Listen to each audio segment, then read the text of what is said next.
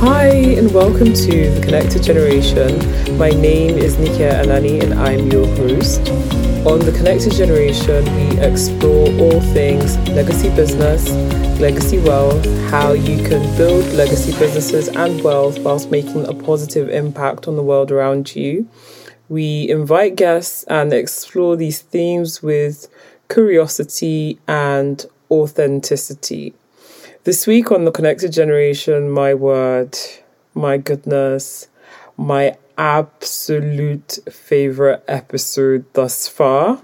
I was joined by Nathaniel Oke, who is a senior psychotherapist based in the UK, passionate about counseling and psychotherapy, and really passionate about mental health within the Black African community. And we explored those topics on mental health and identity and within the African community. But what I really loved about this conversation was that it really moved from the theoretical to the practical, in that, Lord, um, 2022 has been a long year I know some of you are like, it's only been like seven weeks, but it's just been a long year. I feel like the effects of the pandemic, that is just this long, endless experience, um, the overwhelm, you know, the Zoom fatigue.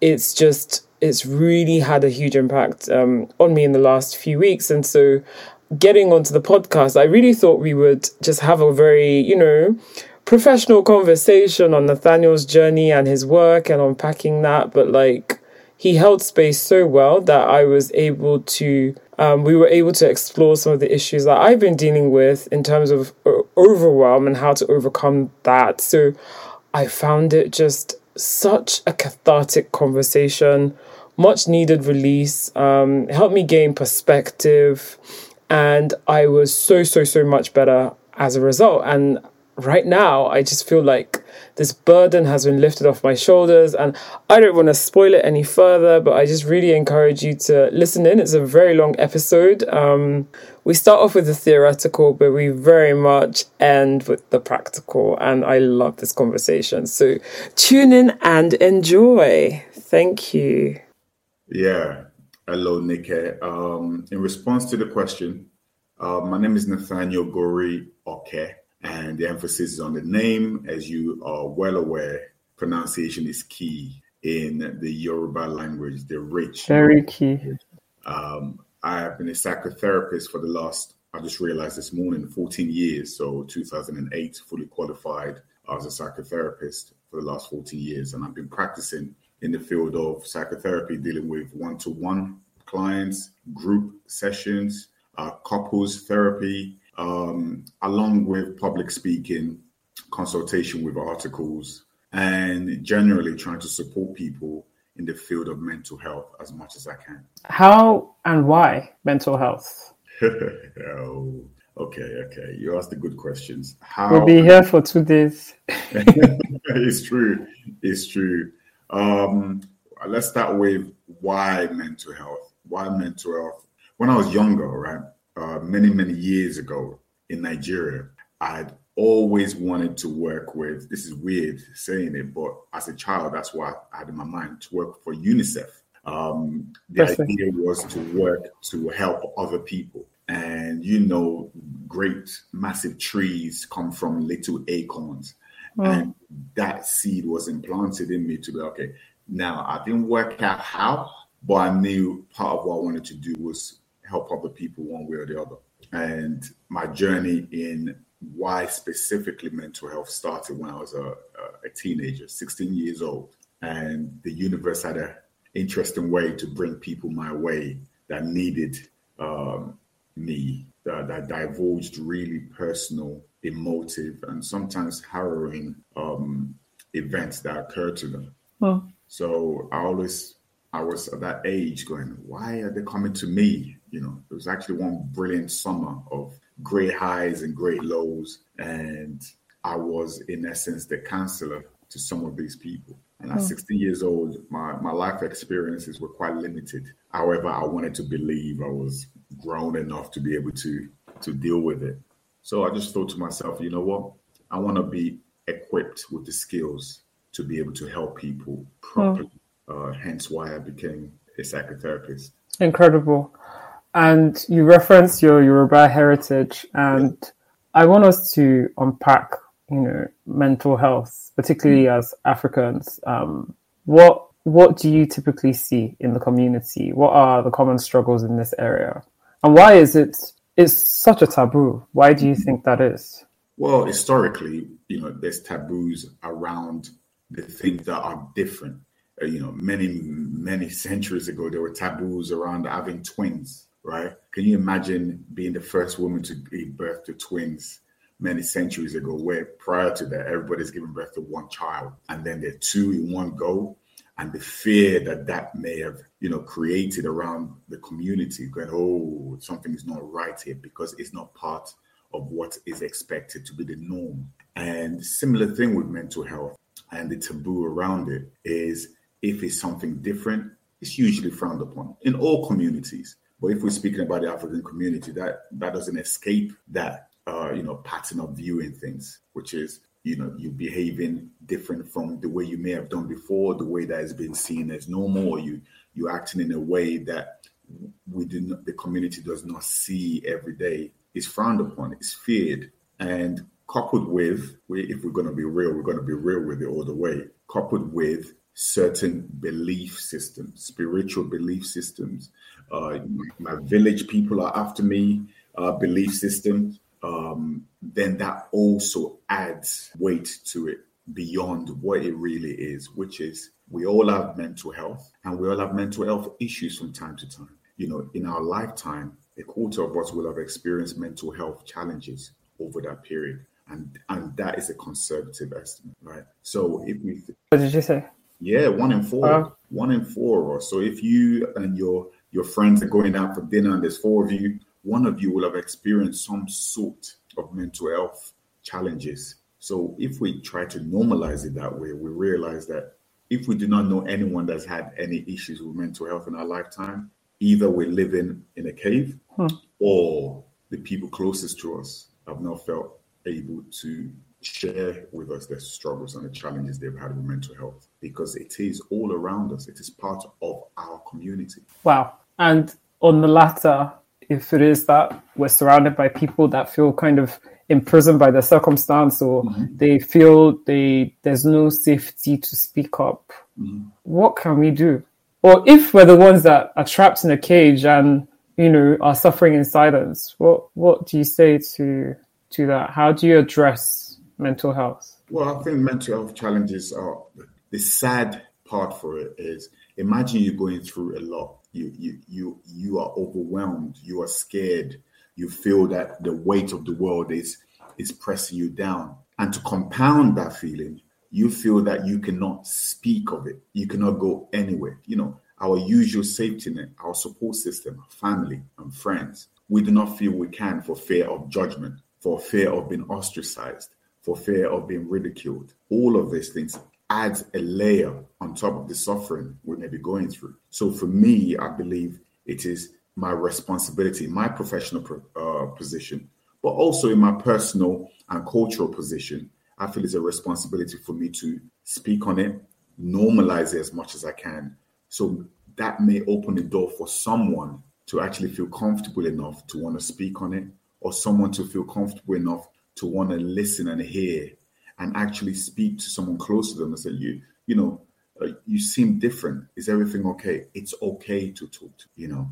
So for me, that's part, I believe, of my responsibility. That's why I have different outlets on social media in order to normalize an African man speaking on mental health challenges and being open to being vulnerable. Hmm. Uh, you've just hit the nail on the head, and that's where I was going to next is the archetype of the African man. Hmm. Eh? He is invincible, he is fearless, hmm. he is um, a trailblazer, he's a community leader, he's a visionary, he is vulnerability and him they don't quite mm-hmm. so how how do we have this conversation or shine a light on this issue in a way. I, I believe that. Sorry, before I, I, I rush ahead, I believe that often the African man is trapped in this identity, mm-hmm. in this um, identity is the wrong word, in this um, imagery. Yeah, yeah. Right. He, he he may be trapped and maybe face, facing depression or anxiety or yeah. or what have you. How do you reconcile the two, the strength of the African man with this more soft, vulnerable um, approach that you're you're kind of advocating? Well, what I'm advocating is not even soft or vulnerable. I'm advocating realness, and unless that strong African man is made out of marble stone, does not exist for you to be fully strong and masculine, or the imagery in which you've depicted there because the realness of it is that as an African man, there are layers and layers to my personality. There are layers and layers to my character. I can be strong or soft hmm. at the same time. I can be I can be stoic and fearful at the same time. I can be courageous and and worrisome at the same time. I can have so many layers to me. Hmm. And we may think that we are depicting an imagery of strength, but what we are doing, we are we are handicapping the African man to be his true self. And when I say self, not selves in plural, but self as an individual, which means I can be Gori naturally, right? And my brother can be Wale naturally, look different, act differently, but we are still African men. We still, ex, you know, exhibit that that is universally African amongst us, but we can also be open to vulnerability and be acceptable of it. You know, oh. we are not doing ourselves a great service by continuing to promote this imagery. You know, imagery in itself, by definition, is one dimensional. I haven't met a human being that's one time dimensional in my life. You know, pictures are one dimensional, sure, dimensional, but human beings, we we are a mixture of culture, background, experience, parenting, you know, so many things that go into the mix to create the individual. So how can we all be this, you know, this imagery that has been passed on by others to this to depict us? That's well, this imagery that's been passed on by others to depict us. I wanted to um, touch on narratives mm-hmm. and the impact of the events that have impacted us as a people over time and over space? And to what extent do you think this is impacting on our mental well-being as community? Mm, that's a good. That's a good question and a, and a good follow-up. Um, I use the example of Black women, right, mm-hmm. African women. Over centuries, they've been depicted as strong, resilient, and when you think about it, what you are in essence saying to an African woman is when you're in pain, when you're hurt, remember your lineage, remember your bloodline. You people are supposed to be able to overcome all adversity. And by the danger of imagery like that is you are robbing these people being real, being vulnerable. You know, um, I was reading an article. I sent an article to one of my uh, midwife colleagues or friends today about a report in America a couple of years ago that doctors openly admit and acknowledge that when they are treating women in labor, they expect black women to be able to endure more pain. So when women are talking about being in pain or wanting to be checked over again, they are not being given the, the same medication, the same level of treatment that other races of women are given because of this image of strong black women right? And money is no factor either, because if you have someone like Serena Williams almost dying at childbirth, and if she did not insist on getting uh, more treatment, she could have died. So I use that example to just show you the dangers of this imagery that's been passed on for years and years. And even within our own community, we start believing that narrative. We start believing, yes, I'm a I'm a strong black man, I'm a strong black woman. And what we're noticing is the weight of the, those expectations. If we're talking about African men now, the weight of that expectation can be so massive, so great that part of it is Am I able to fulfill my destiny? What kind of a man am I if I'm not able to provide for my family? if I'm not able to withstand all that life brings my way. And that in itself pushes people further and further away into that solitude of the mind. And where mental health issues occur, it's even more difficult for them to be able to deal with it because they're supposed to be the, the torchbearer, the ones that people go to for solace. So who do they go to?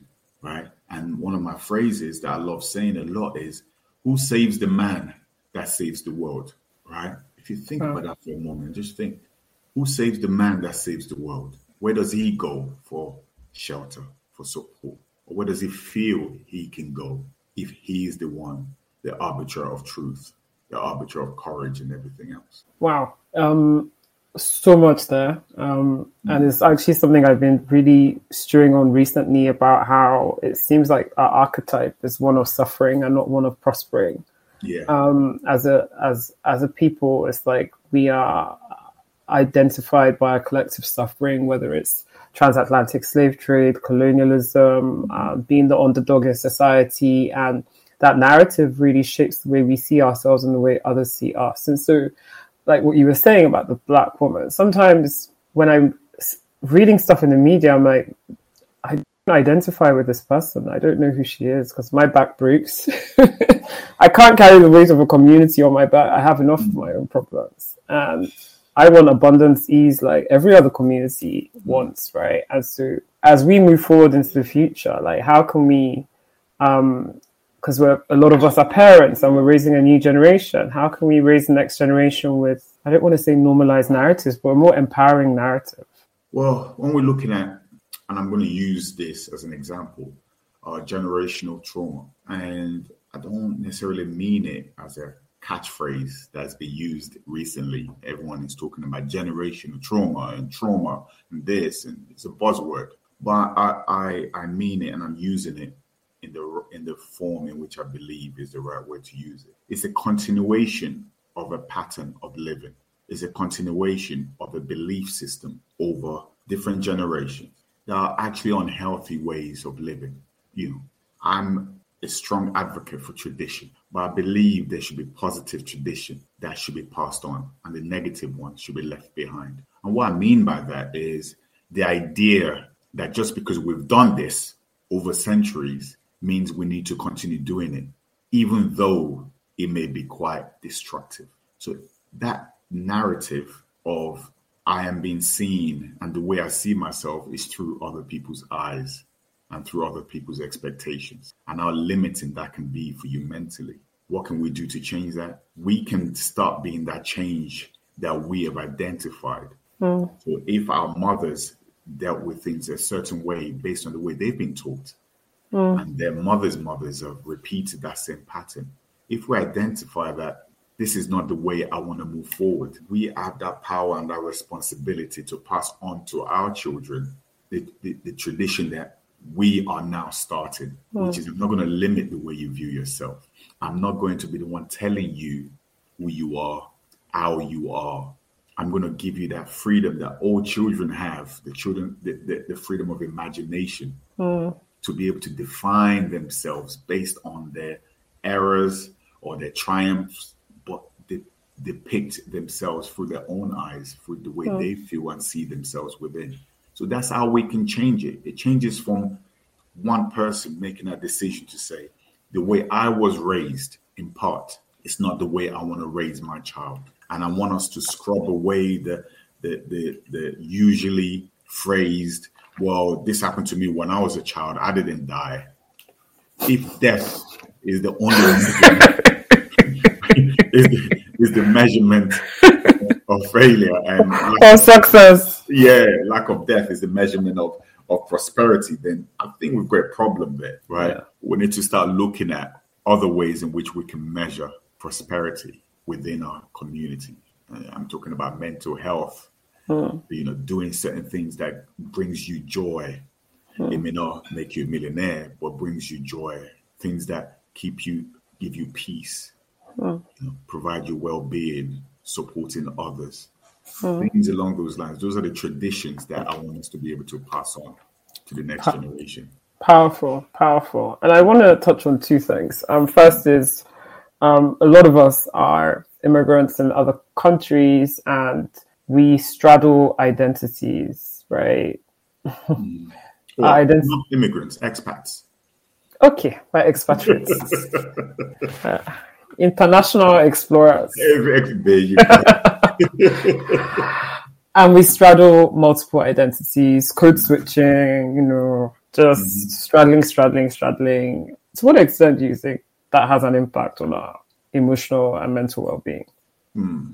Let me ask. Let me put it in a in a parable that I think maybe some African listeners will appreciate because I love parables. Right? You know, every time I read, you know, things fall apart. Every page is filled with proverbs and parables. And I'm like, hold on a minute. I understand everything this guy's right just from parables. I'll ask a chameleon, what is your natural color? I'll ask a chameleon, who are you? And the chameleon may answer me, what? It depends where I'm standing, what my natural color is. So in the darkness of night, when you're alone in your room, who are you?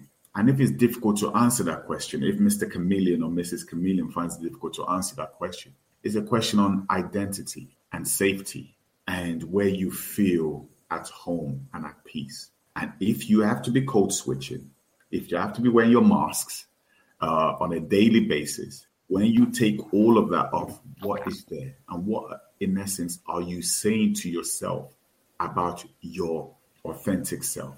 Are you saying it is welcome everywhere, or are you saying it is not welcome in 80% of where I go, either at work, in the social surroundings, in family environments?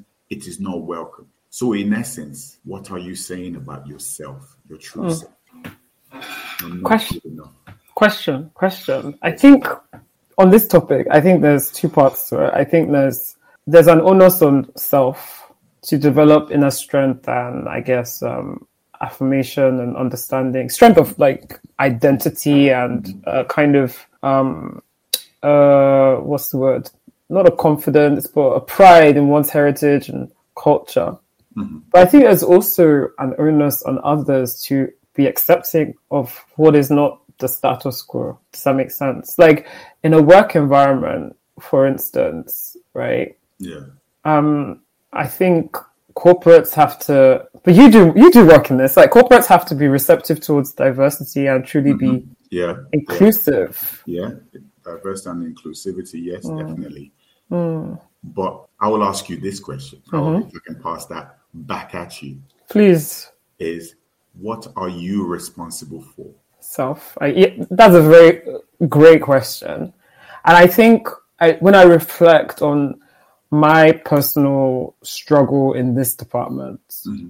I've only come into myself fully embracing all of who I am mm-hmm.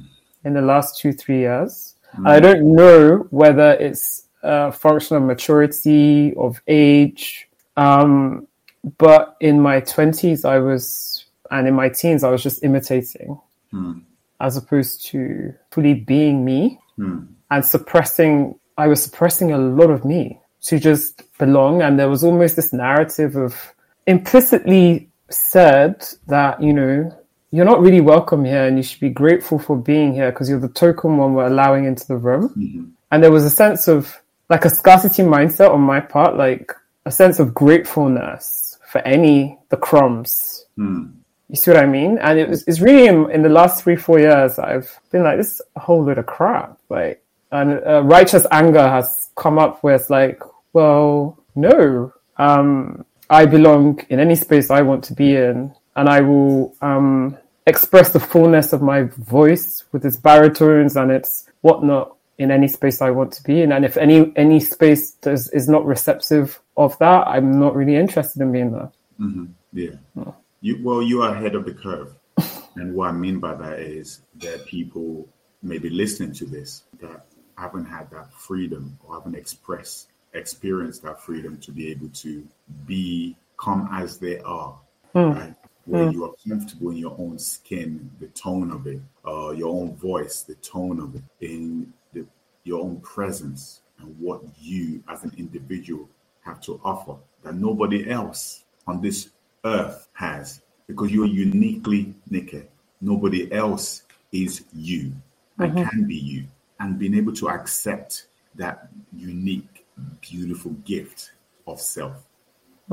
and imagine compare the last two years where you have found this, I guess, awakening and the confidence within yourself compared to the previous 18 years of your life, right? How you are, as you said, to be accepted. You are, in essence, assimilated in order to be welcomed by others rather uh-huh. than being your true self. Then you can answer that question of what it feels like before and what it feels like now. So if we're talking about mental health challenges, imagine living for so long, most of your life, catering to how other people perceive you or how you uh-huh. perceive that other people perceive perceive you. you. Yeah, it's like an anticipation, like constantly. Yes, yes. And you're living towards that descriptor of hmm. who you should be. Hmm. Yeah, it's, so it's heavy. So if we're talking about us being expats and international explorers, we are in essence in a space that we, by definition, will be in a minority. Not that we're mm-hmm. in a mm-hmm. minority globally, but within that space, that micro space that we inhabit, we may be a minority. So, in essence, we are now in a minority. We've been seen or we perceive that others are looking at us with the mm-hmm. white gaze or the brown gaze or whatever gaze that they're looking at. And we are trying to act according to something that is not natural within us mm. to cater to other people's ideal of who we should be, what we should sound like, mm. your accent, your name, your voice, you know, how big you are as a black person, even in the usage of the word black to depict a whole grouping of people. We have to adapt to their view of us. That in itself creates issues in regards to mental health greatly. Mm. Hmm. Hmm. I remember our last conversation, and you were we were talking about blackness. Um, I was saying that it's it's you know blackness was really not something I really thought about until I moved to the UK. Really, I saw myself as primarily a Yoruba person, Nigerian, African, black does not necessarily is not necessarily a term that would resonate with me, and it's something that I mean over time I started to appreciate um, there are commonalities between all of us people of color, right? Um, but um, so yeah, it's over time that I've begun to embrace and understand what blackness means. But you said something that's really powerful about the distinction between the label other people call you and the label that you call yourself. Can you speak about that? Well, uh, like you just said, I did not realize I was black until I came to the UK when I was um, 11 years old.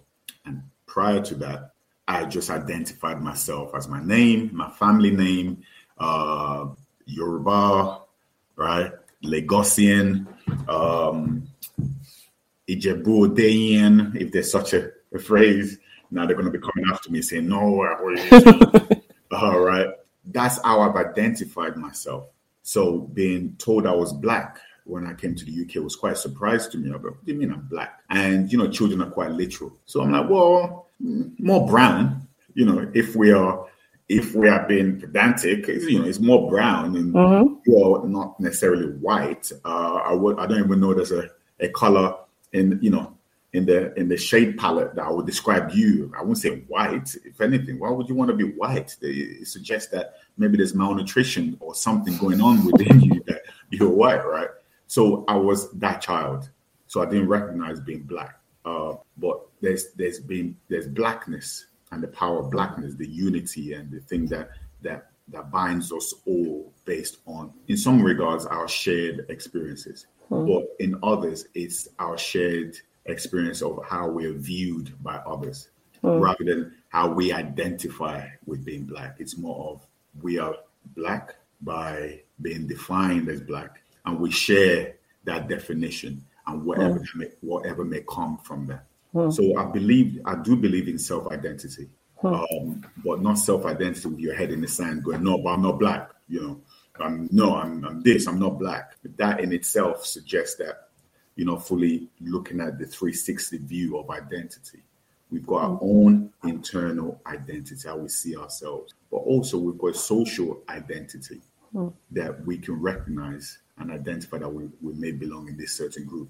Also be Nigerian, also be Yoruba, even the, you know, be Nigerian in itself Um, I'm not the most patriotic person in the world, not because I'm not proud of being Nigerian, but because a country that was a line that was drawn by up to you know European countries sitting around a table in the 19th century to determine who gets exactly. what, and this now is a country. If we're looking historically, that in itself is problematic. Uh, hmm. But yeah, I definitely identify with being Yoruba. I definitely identify with being Nigerian, being West African, being African. Right before I get to black, all of those things are ones in which I connect to uh-huh. emotional and cultural level. Level. Yeah. That resonates. That resonates. And I'm wondering, like, amongst folks you serve, do you um, do you um, work with entrepreneurs, business owners? Yes, um, I work with corporates. I work with small businesses and larger comp- uh, corporations in how I can be of support and okay. I can be of service, uh, not only to uh, the black staff or anything like that, because I believe that my identity and my worth is not limited mm. to one group of people. Mm-hmm. Yeah. Mental health does not know color in some regards. It does not. You know, mm. It, mm. so I do work with organizations and corporations. I think it's very important to for you to be prosperous in whatever field you may be in mm. is to understand yourself and understand what you may have previously or society have previously depicted as weakness mm. can be your strength. Mm. When you're feeling low, when you're feeling scared, when you're feeling overwhelmed, rather than just digging deeper into that space of overwhelm, it's identifying that, you know what, I need a day, I need to take time off to actually try to reflect on what's going on for me. Mm. I need help for someone to be able to guide me in understanding what I'm going through this does not define me as a person. Mm. Me having mental health challenges does not define me on who I am. It mm. makes me real, mm. right? And so, um, businesses, especially, if they understand that that every one of the employees are individuals that need support, productivity itself in the long run will be greater. Because I don't know about you, if someone goes to bat for me, they've got my back. Hmm. When when it comes time to it, I've got their back. I'm working my something off to support that organization because I feel that they've supported me. So mm. it goes both ways. If you want to think of it in a selfish way, help help your staff to feel included, to feel supported, so it can benefit your organization. That's powerful. And so a number of people here are business founders, business leaders, execs, CEOs. How can they help their staff? What steps can they take? Well, they can. I, I would encourage everyone to create a space. You, you don't have to do it internally. It can be a space given externally to to experts within this field. I've got a company called Talking Therapy Clinic, and one of the things we do is we offer support to corporations or organizations. We mm. do workshops uh, we provide training, and we also have counselors and psychotherapists ready to be able to support our organization. So if you notice any of your staff are going through certain things, then be able to refer them where the company may pick up the tab. Or at least what that is saying is that your organization is one in which is caring, is supportive of their, their, their staff, and is aware of these things. Internal training are provided to your human resources department, or you can have some mental health first aiders within your your normal cohorts of, of staff that will be able to be the first port of call for any of your staff when what's going on so i'm just struggling right now this is going on mm. and then be able to support and provide that support for them mm. by doing that if it comes from the top by doing that you are you are now changing the culture of your organization mm. so imagine if a lot of organizations do that the culture within work now is shifting away from a cold, heartless, you know, uh, faceless organization to one in which is almost like a family oh. organization. Oh. Oh. Really important, especially in COVID times. What are you seeing with organizations and mental health since the pandemic? Well, in, since the pandemic, I believe working from home to some has been really, you know, it's had a, a huge negative effect on a lot of people, um, where their their office is an escape away from issues you may be having at home. Hmm. When that is taken away, then your your solace, your escape is limited. Hmm. Uh, what you're finding is anxiety and depression is on the rise, where people are forced um, to be at home for majority of their day, if not 24 hours of the day. Mm. But also, I've noticed that people work longer hours when they're working from home yeah. because there's not that switch. There's not that physical switch of I have to pack up and go home. So you notice you wake up and you're starting work earlier and you're finishing work later. And mm. that has an effect, a cumulative effect on someone's uh, mental health. So it's really important for us to be aware of that. And one of the things I'll suggest is when you do have meetings, as much as possible, have it on camera, have it on video, because it's useful for you to look at your staff and you'll be able to tell a lot by looking at someone, by seeing someone on camera to see how they're feeling, uh, whether they're well, you know, uh, how kempt they are, whether something is just out of the ordinary for them and be able to offer them that support in some regards, some people are working from home and they haven't seen another face for a long time and being able to connect. That human connection is, is, is so powerful. In the animal kingdom is powerful, in, in the human kingdom is powerful to be able to see and connect on a visual level with another yeah. human being. So it's really, I, I think it's really important. So little things like that can be really helpful. And there are other tips of working from home that can be really useful in yeah. ensuring that you, you turn off your laptop at a certain time, no matter what. Uh, that you you take it away. You have a designated area for you to work in that you associate with work. So your bed is it's not, not your office. right. And not everybody can afford that space, but even if it's just a little nook, mm, you know, know that this is where I work. Everything else is home, right? Uh, there's there's a way of describing it. A lot of people used to work from home, but rather than working from home, you describe it as I live at work, right? Yeah. When Gosh, yeah, yeah. Yeah. When you start noticing that you live at work, your home has now become work and just live there, then that's you don't need to wait for crisis for you to make a change. You know. Hmm. Preventative measures are very, very important as well.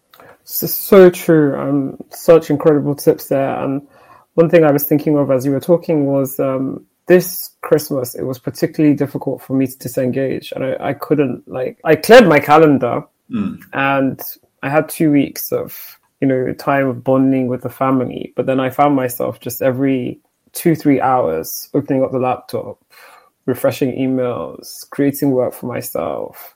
And semi, there was semi like anxiety mm. when I wasn't working and I realized that, like, gosh, the impact of the last two years has been immense on my mind. Like, my mind just constantly on this hamster wheel, constantly, mm. constantly. It's from one thing to the next. And my brain is just so used to activity. The thought of not doing anything was just so foreign. But eventually, I embraced, I slept so much, I rested so much, and I was so refreshed. But then by the end of January, I was like, this has been a long year. I'm tired again. it's been a long year. I'm exhausted. so yeah, it's um this pandemic dynamic is the burnout is real, fatigue mm. is real, the Zoom overload is real. Yeah, yeah, and I, I, even listening to you say that, it just reminds me of the social media generation that we are all in. Let's not put it down to Generation Z, Y, mm-hmm. or whatever it may be. Mm. That social media generation, which we are all a member of, means that we've got information available to us at any time of the day. And the information we have, if you notice, is very much bite sized. Yeah. Like if you think about it, a lot of people haven't read a real article for a long time. Yeah. Right? It's headlines, it's brief comments, and that's it. And then you scroll, swipe, or whatever you may do onto the next, onto the next. And what that is doing to the brain is millions and millions of snapshots a day. Mm. the brain needs to have something to be you know. And that way, that's the cattle living and that's the cattle training of the mind. It affects it. Then mm. when you quiet and it's silent, you feel something is not right. Your body's yeah. not used to it. You get fidgety. Yeah. yeah. Yeah. And that is something which is going on a lot. I need to be doing something. I need to be yeah. I'm looking left and right for stimuli. Yeah. Looking for something to stimulate us because we're used to now being stimulated on a regular basis. Hmm. Right? Hmm. And one thing that has helped me because I'm not immune to any of this. Just because I work in the profession doesn't mean I don't have down days. Like, oh yeah, but why would you have down days, Nathaniel? You can do this. And all right, well, if, if you ever seen a doctor and he's never sick, uh-huh. right, uh-huh. then let me know. He's lying. he or she. It's, it's a lie. Yeah, of course. He's a, uh-huh. Big fat liars, as, as we will say. But one of the things that helped me is being mindful. So mindfulness is one of those things that a lot of people, oh gosh, here we go, mindfulness. Mm. Uh, you've been abroad for too long. Ah, what's this mindfulness? I'm minding my pockets. That's what I'm minding. Um, along those lines. But mindfulness is I found really helpful. Because mm. it's a way for you to embrace the quiet. Mm. And when you chip away at all the external noises, you can just center yourself and allow yourself to even calibrate and be calm and be peaceful and enjoy that space and the clarity in which it brings you. So I have found that useful. Others may not, but it's something which, if you you've got time to look into it or even try it, try it out and see. It's very useful, but what I found is hmm, you have to be militant about creating space in your diary and in your head and in your heart to do it. Mm. The more cluttered any of those three are, the more you're like, I beg, I beg, I have other things to do. yeah. You see what I mean? And then it compounds that stress and anxiety. For mm-hmm. me, um, my, my my therapy is running at the gym. I find a huge release when I do exercise. But like, I'll be perfectly honest with you. In the last two weeks, it's been really tough, like mentally for me. Like I've just been overwhelmed. Mm-hmm. Um, and the last thing I want to do is the thought of like my heart racing is like similar to like a thought like anxiety like you know when you're like yeah. nervousness yes yes i'm with you I'm with so you. so i'm not getting that outlet for like where i just release i run i listen to a podcast i release my thoughts and i'm getting even more nervous and i'm cluttering my diary with all sorts of important work that i need to do and yeah i know i need to be mindful but it's just like you you get even overwhelmed thinking of how in the world am I going to be mindful? Does that make sense? Because that's another task ahead. Yeah, it's yeah. exactly there's there's a constant list of tasks to do, mm.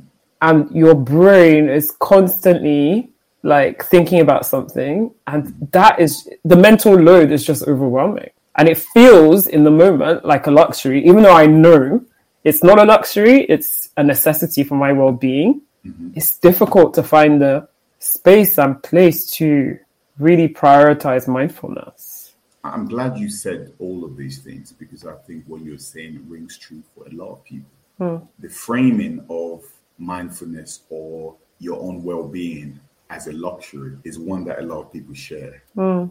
Right? I have succumbed also to that framing of, oh, I can't do this. This is what is important. This is a mm-hmm. priority.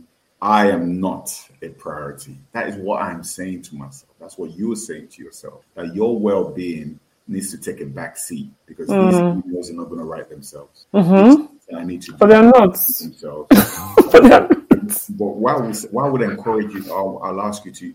I'll ask you now is this: Imagine if you were in a better headspace. How productive? Oh, Nathaniel, I know. I've been there. Like right after, like I've been there I, I know mentally and emotionally, I know that mindfulness is good for me because I've been there where like I, I'm clear in my thoughts, I'm crisp. I'm even like 50 times more efficient. All the stuff that right now is creating stress in the back of my mind, yeah. I whiz through with ease. Mm. But it feels like there's like I'm on a boulder that's going downhill and I don't know how to get back uphill. Does that make sense? Like, okay. yeah. Yeah unless I do something drastic. So what usually happens is after like a season of like this kind of like stress, I'm just like screw it. Like I start canceling, um, taking things off my calendar, mm. And I just take out some time to find me again and get back into that rhythm. Mm. So you've it's got tough. The way, of, the way of dealing with it is to basically it's a cycle. Yeah, space to be able to do it. That that can work, but yeah. it sounds right now as if you are going through the overwhelm mm. rather than deal with the overwhelm or identify why I'm feeling this way or what is causing me or allowing me to allow to myself to feel this way. Mm. It's, I'm going to go through it because the slope at which I'm traveling right now it sounds as if you don't feel you're able to stop it. Oh, yeah. I, I, the cause of it is this blooming pandemic. Like a, a lot of the overwhelm is caused by this pandemic. And so it's, yeah, it does feel like a lot of things are outside of my control. But I mean, I know I can control um, my mindfulness and my um, self care. I'm, mm-hmm. but it just feels in in the season like it's strange for me to think this. It, it just feels like I don't have the time right now. We'll get there in March. I'm laughing about myself, but this is I'm being one thousand percent honest. Yeah. yeah. I feel like this is a therapy session in itself. But... Yeah, you made that decision to forego your own well-being till hmm. March. Mm. Yeah. When you, when you, say it like that, yeah, uh-uh. When you say it like that, Kai. It's it's it's true, isn't it? Or am I am I mishearing? No, I said it myself. You are just repeating what I said. Kai. I'm just repeating hmm. what I'm saying. So hmm. you know, we'll look after Nikki and her well-being in March. Mm-hmm. Not tomorrow, not next week, in March. So in about two weeks' time. Yeah, because we can just be managing soon because there's not there's so many things to do. Are there? Yeah, I'm moving house. Mm-hmm. That and that mentally has been a huge source of stress as well. So you're you're moving house. Mm-hmm. Mm-hmm. What else? And I hate moving house. Um, I think a lot of people share that view. Moving house is one of the most stressful events in our yes. lifetime. Right. I always fall sick whenever we move house. Like as soon as we move in, I fall sick. Oh, so you are you are very aware. Oh yeah. You're self aware about things impact you. So moving I, are things that, yes, they're naturally stressful. And mm. also the way we frame moving houses. Before you even start moving house, I'm sure in your mind. I haven't done anything. I haven't packed a box. Just the thought of it. I think actually, coming to think of it, the anticipation of that is the source of the overwhelm. Actually, that's what I was going to say to you. Yeah. Moving house. What goes on in your mind? How do you frame this activity? Because usually we frame certain things a certain way, and we're surprised if it happens the way we framed it in our minds. Oh, mm. we're moving us. Oh Lord, stress. Oh, this is gonna be. Yeah. And then that is creating how we're going to experience it. You know, and it's creating stress. You haven't even lifted. I haven't done a thing. I haven't written. I haven't written one list. I haven't. I haven't done a thing. Just mm-hmm. sheer exhaustion mentally of okay. thinking of what needs to happen. Yeah. Okay, you've identified it right there on what is causing this current mode of overwhelm is your own perception and mm. projection of what's mm. going to happen in this great task you're going to do, which is moving home. Your past experiences of it has also led to you creating this idea that this is going to be torturous. Yeah. Which is building up that anxiety before mm. you've even done it. That's like mm. you putting it off or letting I'll do tomorrow. I'll start writing the list tomorrow because I know if I start, it's gonna be crazy for me. Mm. So how can you how can you change? You know, we're talking about, you know, changing the narrative and changing how we see ourselves and not seeing ourselves in other people's eyes. How can you change the way you see these tasks as not being this huge, uh, you know, bothersome, really you know, anxiety-inducing task? How can you reframe it? Honestly, I don't know. You don't know? Because in the past, I had help. Mm-hmm. So much help in Nigeria, right? When we moved house. So the thought of, I guess it's a new beginning. Mm-hmm. The joy of our new house. Tell your face what you're you saying. because the face is like, girl, what are you saying? Yeah. I'm trying to think of, I'm trying to think of so so so yeah, the destination is fun. I see that as oh my god when we're in there. Yeah. Great. But the in between, eh? Mm-hmm. The in between. Juggling work, juggling children, juggling me, mm-hmm. juggling husband, plus the brain just well, I haven't seen your husband or your kids, but I can't imagine you having the ability to physically lift them up and jog with them. so when you start seeing them as a juggle, as a ball to be juggled. Yes, when you start seeing them like that, in itself, it creates the anxiety. The anxiety. Oh, I have to juggle the kids. kids go to school. All right, cool. I can do this in this time. Yes, no, yes, that is my issue. Right. The The feeling of the yeah, that is that is the mental load. Hmm. break it down, reframe it. Mm-hmm. Go to. I imagine it's going to be a beautiful place. Yes, looking forward to it. It's going to. add okay. Okay. Okay. Thank you. yes. Um. uh, We, we want pictures. We want images. It's going to be a lot of lights coming in. I imagine it's going to be nice and clean, minimalistic, maybe. Or I, I, I don't do clutter, right? So I imagine No. either. I see a lot of black, beautiful black and white imagery there. Is that Diana Ross? That is Diana Ross. Yes, yeah. So I see, okay, mm, there we Mhm. go. I'll be able to see that your style is going to be beautiful, right? You're going to have your own space to do your work. Yes. You're going to have massive space for them to play, make noise that you're not going to hear them. You're going to soundproof your Yes. office. Yes, they'll be killing each other in the other room. You won't even know. right? so you've got, I'm, I'm already, I'm helping you create this imagery right now. So what you need to do is go from point A Mm. to this beautiful place that is going to be your home. Mm-hmm. And the beauty of point A to point B is you get to decide what comes with you on this journey.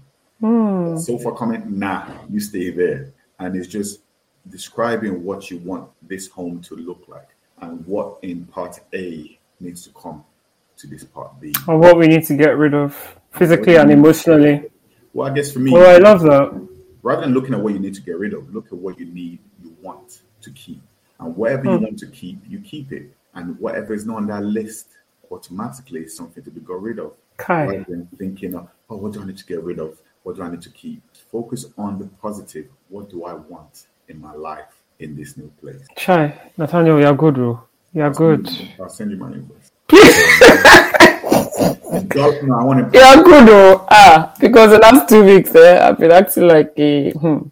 it's, it's good to it's good to open up and explore and express Yeah. and hopefully whoever's listening can can take Can- this Honestly, this is the reason why I, I, I could easily just have kept the veneer and been this professional host and asked the right questions, but I've dealt with anxiety and stress in the past and overwhelm, but the ways that, like I said, typically I de-stress and release just were not, I couldn't get there this particular period. And it was just, it's been a lot, like, you know, it's been a lot. And, you know, it's really this conversation that's helped me to identify what the source really was.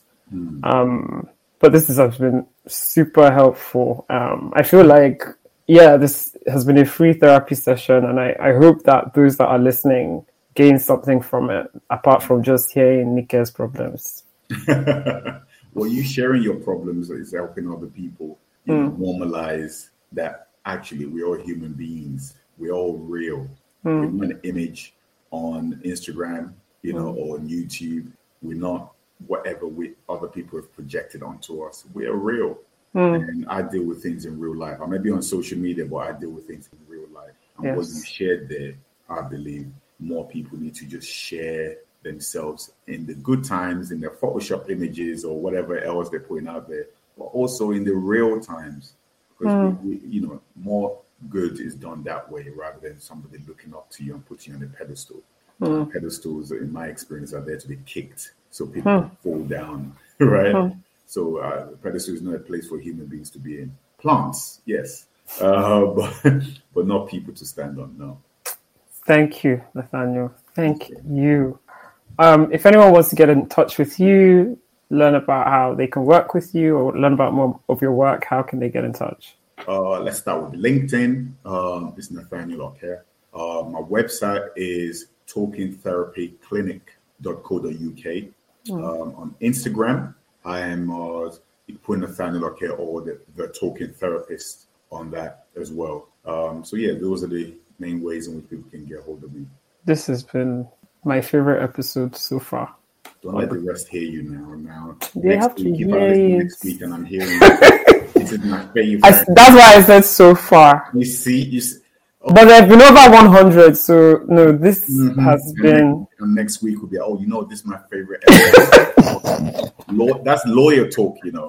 It's the way you come up with your own. No, I mean, I feel like it's been I've gotten so much value from it. I figured out my life um, free. I don't know about anybody else, but I feel free. I feel like there's been a weight that's just been lifted from here, the brain, the back of the head.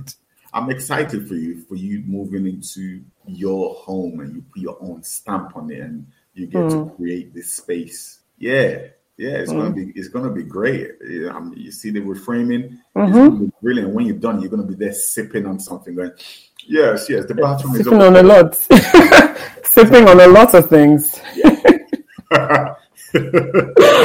oh, amazing! Thank you so much. You're welcome. You're welcome. Thank you for having me. I appreciate it.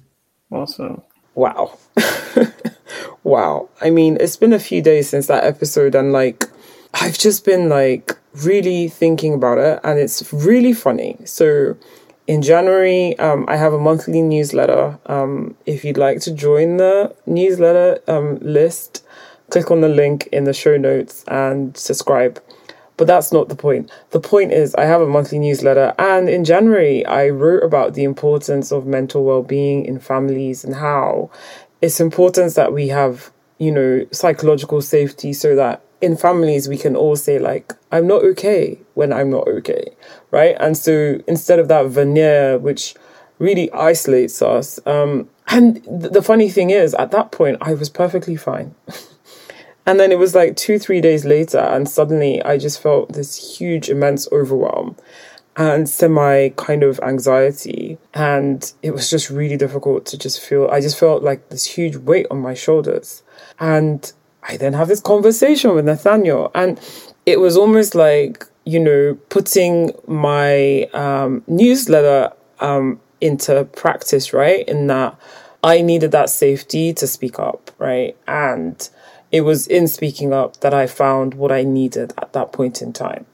And it's funny, um, Nathaniel had posted uh, an image um, on his Instagram and on his LinkedIn on the 7th of February, an image of like this mother that is exhausted and she's looking at her feet and she's trying to put on her slippers and I guess she's just woken up and you know that imagery, she's anticipating the day ahead with just sheer exhaustion. And I remember seeing that image and I was like, God, that's how I feel. I completely connected with that image. And um, Nathaniel writes, whatever unseen battles you are going through, please know that it is not permanent. If you can, please put one foot in a slipper and then the second. And I think that's really powerful um, when we are dealing with matters of the mind, it can feel permanent. It can feel overwhelming. It can feel like you're going down the slippery slope and you just don't know how to stop, but it's not permanent. And it's just so important to please find someone that you can talk to. Um, a therapist, a friend, just someone that will embrace all of you with curiosity, with no judgment, and with sheer love and encourage you to put one foot in a slipper and then the next because it does. There are brighter days ahead. There are, in as much as this pandemic has overstayed its welcome and all the disruption, and the disruption continues, um, there are brighter days ahead, and what you're going through is not permanent. And Nika is preaching to herself right now. um, just, just wanted to encourage you as this really encouraged me Thank you so, so much for tuning in. As always, I am so, so grateful for all of you and your reviews. Oh my goodness, thank you. Um, if you haven't left a review, please do go onto iTunes or Spotify and leave a rating and a review. Um, really appreciate it. It helps to boost the algorithm and so that the podcast can be discovered by those that need this content. So I'm super grateful for you all. Thank you so much for tuning in. Take good care and God bless you.